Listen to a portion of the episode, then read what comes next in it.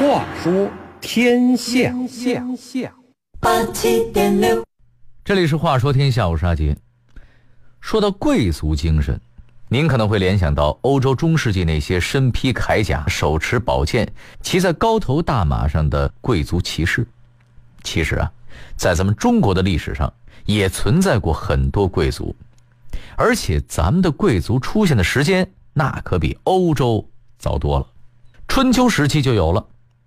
现在咱们老是把春秋战国合在一起说，对这个时代的印象啊，可能仅限于诸侯争霸，只知道啊那是个战争不断的乱世。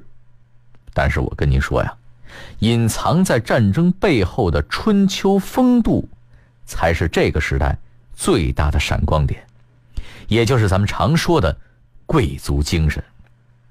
不过呀。春秋贵族们做的事儿，可能跟咱们印象中的贵族形象不大一样。那当时的贵族都是啥样的呢？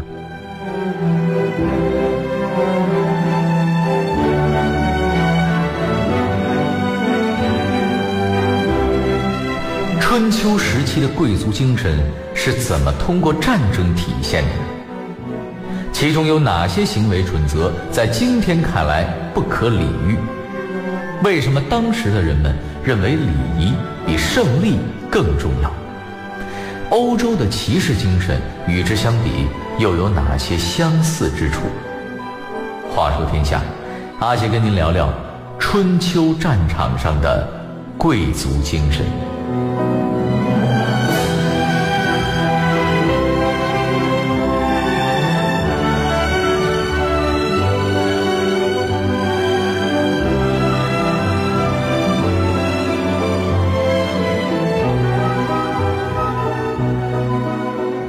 单说贵族精神，您可能不太好理解，因为自打清朝灭亡之后，中国就不再是君主制了，自然也就不会有贵族这个概念了。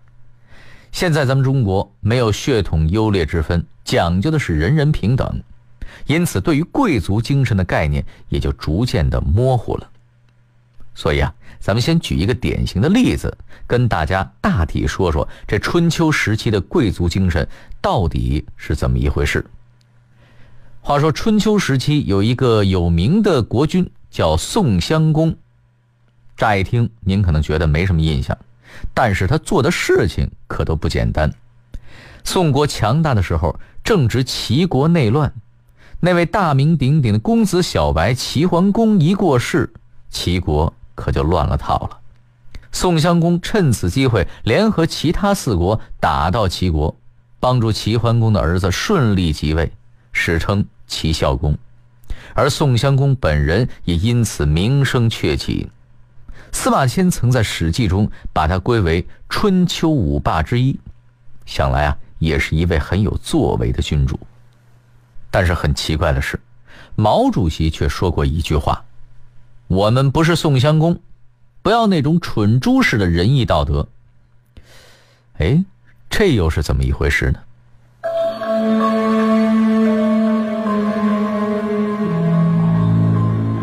话说宋襄公一时名声大噪，也起了争霸之心。与此同时，实力逐渐强大的楚国也开始为自己问鼎中原而铺路。所谓一山不容二虎啊，两国之间迟早是要分个高下的。而最先挑事儿的是宋国。不过，碍于当时楚国实力比宋国强大，因此宋并没有正面的直接跟楚国开战，而是绕了个圈子。拿跟楚交好的郑国开刀，打算呀敲山震虎，杀鸡儆猴。公元六百三十八年，宋国出兵讨伐郑国。宋这个国家大致的位置在今天的河南商丘，而郑国离得也不远，就在宋的北边，也就是河南的郑州、新郑一带。但是宋襄公的小算盘没打好，对手楚国也不傻呀。就在宋出兵攻打郑国的同时，楚国也发兵救郑，然后两方在洪水遭遇了。倒霉的是啊，楚国的士兵数量远远超过了宋国，士兵士气和武器装备也略胜一筹。宋襄公心想：这下可坏喽！早知道出门的时候应该多带点人了。不过呀，好在宋军占据着洪水的天险，楚军要打过来还得先渡河才行。宋军有足够的准备时间，训练有素的宋国军队很快就排好了队列，就等着主帅发号施令了。宋襄公对自家的军队很是满意，随即又朝对面的楚军阵营瞅了瞅，结果发现楚军还是在艰难的渡河呢。当下左右将领立刻提议：楚军正在渡河，而我军已经整装待发，何不趁现在杀他个措手不及呢？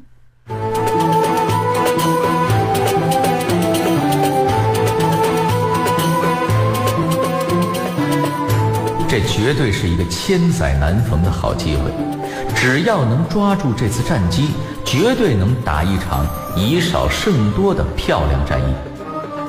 但是宋襄公却断然拒绝了，这又是为什么呢？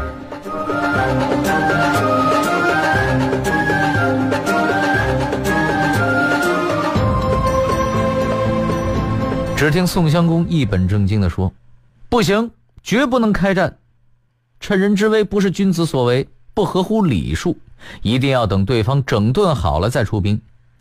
结果宋军就只能眼巴巴的看着狼狈的楚军一点一点的渡过河来，然后原地休整恢复体力，排兵布阵，最后双方击鼓，才终于正式开战。可是此时啊，宋军的士气早就被耗没了，结果可想而知，洪水之战。宋国惨败，宋襄公自己也身受重伤，第二年就不治而亡了。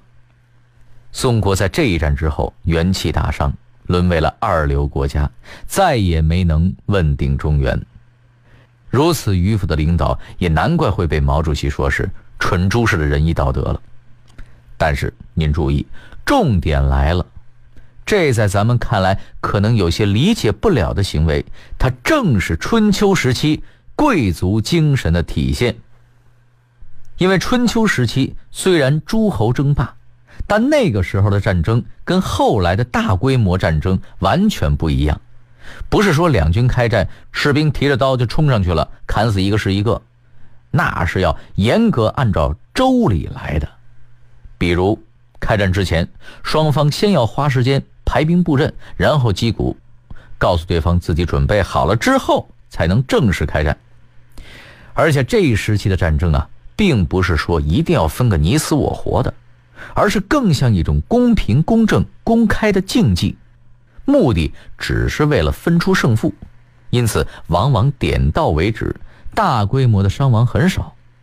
而且春秋人有着自己的战争礼仪，他们重信义，守承诺。说好五更打你，绝不三更动手，给足了对方准备时间。像后世津津乐道的什么偷袭呀、夜袭呀，甚至到了三国时期，坑蒙拐骗全都用上了。人家觉得这是兵行诡道、兵不厌诈，赢了才重要。但是这些在春秋贵族们眼里，那就是寡廉鲜耻、臭不要脸。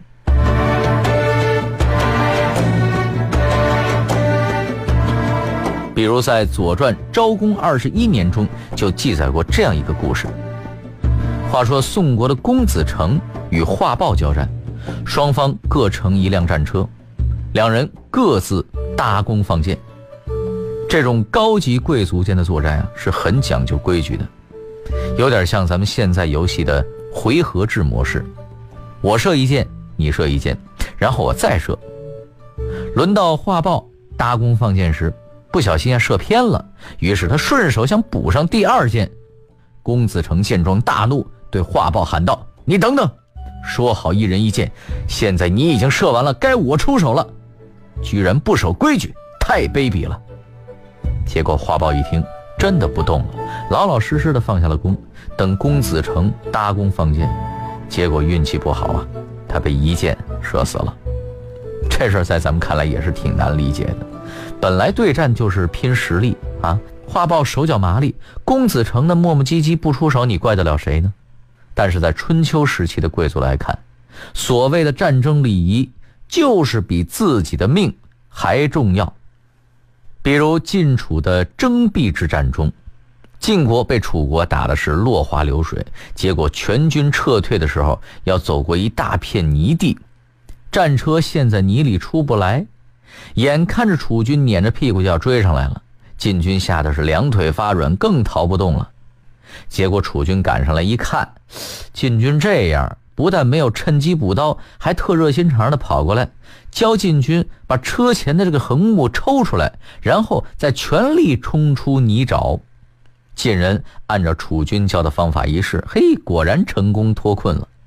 激动之余，他们还不忘跟楚人开玩笑说：“跑跑啥的，还是你们楚国有经验呐。”然后再撒丫子撤退。这种让人哭笑不得的情节，可以说是春秋贵族们君子不趁人之危的。极好表现。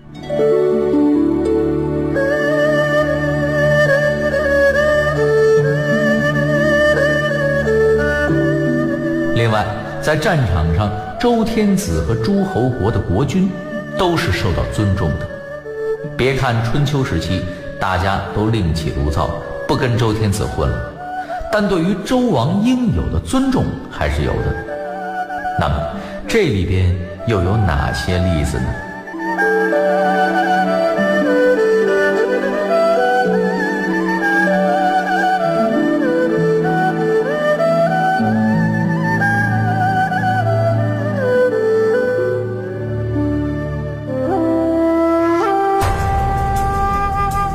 论古今是非，问的都是活着还是不活，这是个问题。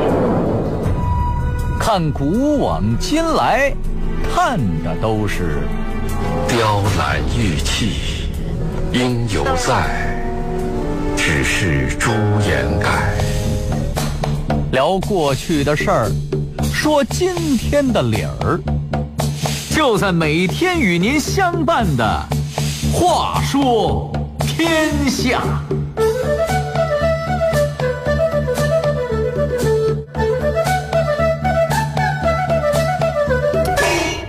话说，自从周平王东迁洛邑开始，周王室的地位已经大不如前了。后来平王去世，他的孙子即位，是为周桓王。桓王很想恢复西周时期的统治地位，因此一登基就开始着手打压诸侯。第一个下手的对象就是当时离自己最近的郑国。那时候的郑国还算强大，国君是赫赫有名的郑庄公。语文课本中那篇《郑伯克段于鄢》的文章，说的就是郑庄公的故事。郑国在他的带领下，国力日渐强大。甚至开始威胁起了周王室的地位，因此周桓王刚一即位，就打算拿郑国开刀。周桓王先是试探性的削弱了郑庄公的权力。此时的诸侯国虽然都开始打起了自己的小算盘，但还没有到能够和周天子抗衡的地步，因此郑庄公也没有做太大的反应。默默就忍了下来。桓王一看庄公这样，又开始了下一步的行动，干涉起了郑国的内政。就这样，面对桓王的步步紧逼，郑庄公终于是忍无可忍，决定给桓王一点颜色看看，免得呀他老觉得郑国好欺负。于是，公元前七百零七年，双方爆发了虚葛之战。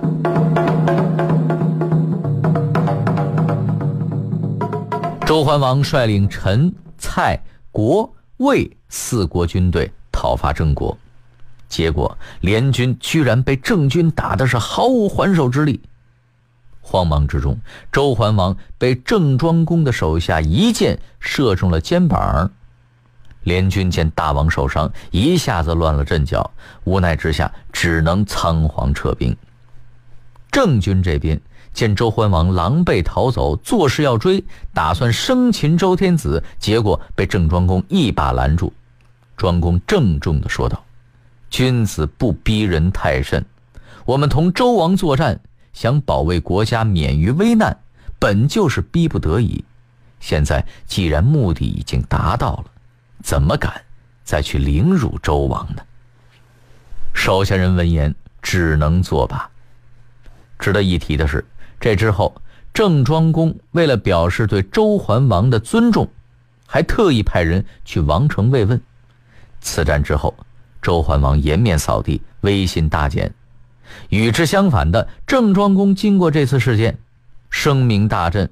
之前敌对的国家也都主动来求和，一时之间俨然成为了中原最大的霸主，被后人称为“春秋小霸”。另外，不仅是对于周天子，分封诸国之间也存在着这样不成文的战争守则：即使对方是敌国的国君，也必须拿出应有的尊重态度来。比如晋楚的鄢陵之战中，晋国的将军。细致在作战之时，曾三次遇到楚国国君。细致非但没有本着擒贼先擒王的原则趁机出手，反而每次都要跳下战车，脱下头盔，然后快速走过，以示对于楚王的尊敬。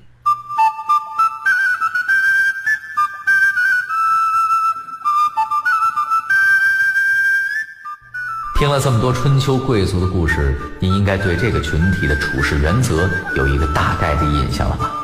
虽然很多在咱们看来难以理解，但春秋时期的贵族精神其实跟欧洲中世纪的骑士精神有很多的相似之处。那这些都体现在了哪里呢？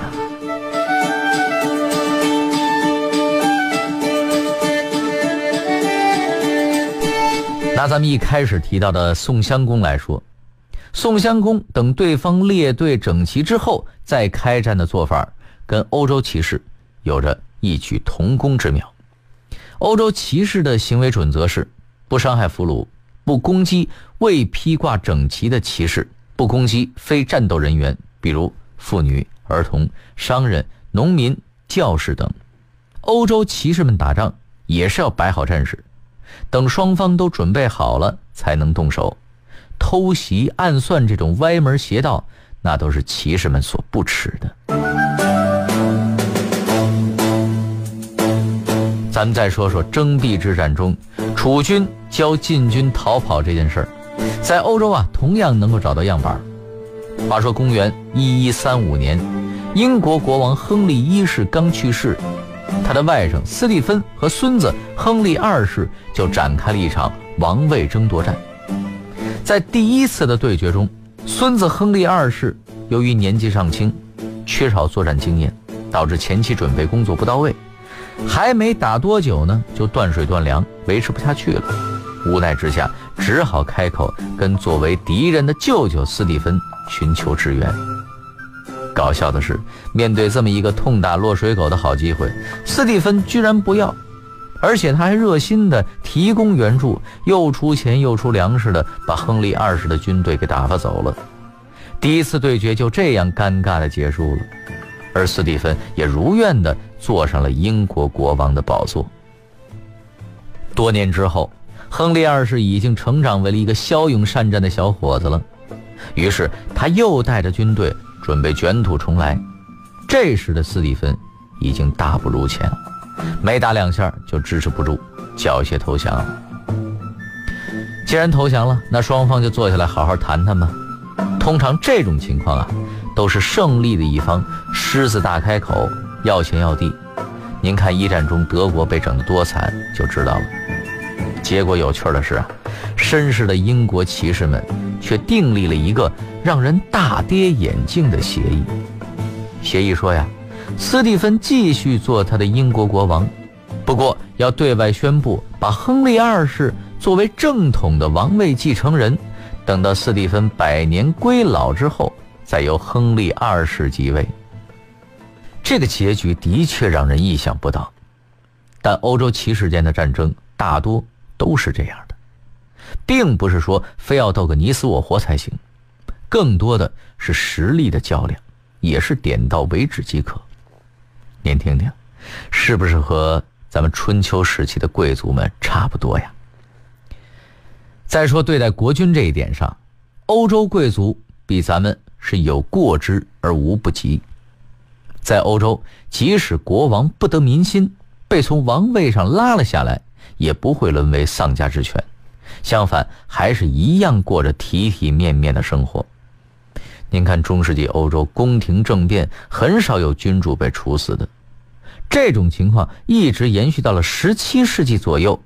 随着资本主义的发展，骑士和贵族阶层逐渐瓦解，才开始有君主被送上断头台，比如英国的查理一世和法国的路易十六。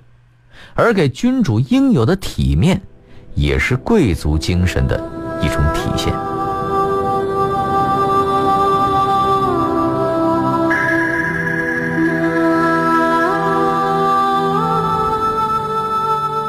其实啊，春秋时期的贵族精神远不止这些，他们的人道主义关怀，士为知己者死，君子不趁人之危，忠君爱国，父子兄弟之情，重义轻利等等，都为后人所津津乐道。虽然他们中的一些观念已经不适用于现在了，但确实给春秋这个大时代添上了浓墨重彩的一笔。让这个时代在很大层面上与后世有所区别，这也是春秋时期最具魅力的地方。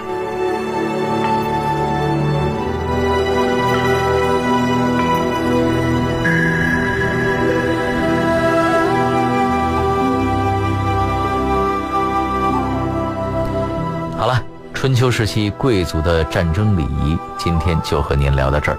如果您觉得不过瘾，咱们呀，明天再一起来说说春秋贵族对于孝悌的坚持，还有很多精彩的故事等着您呢。这里是《话说天下》，我是阿杰。最后，我代表节目编辑程蕊民、程涵，感谢您的收听。接下来，请您继续欣赏北京文艺广播的精彩节目。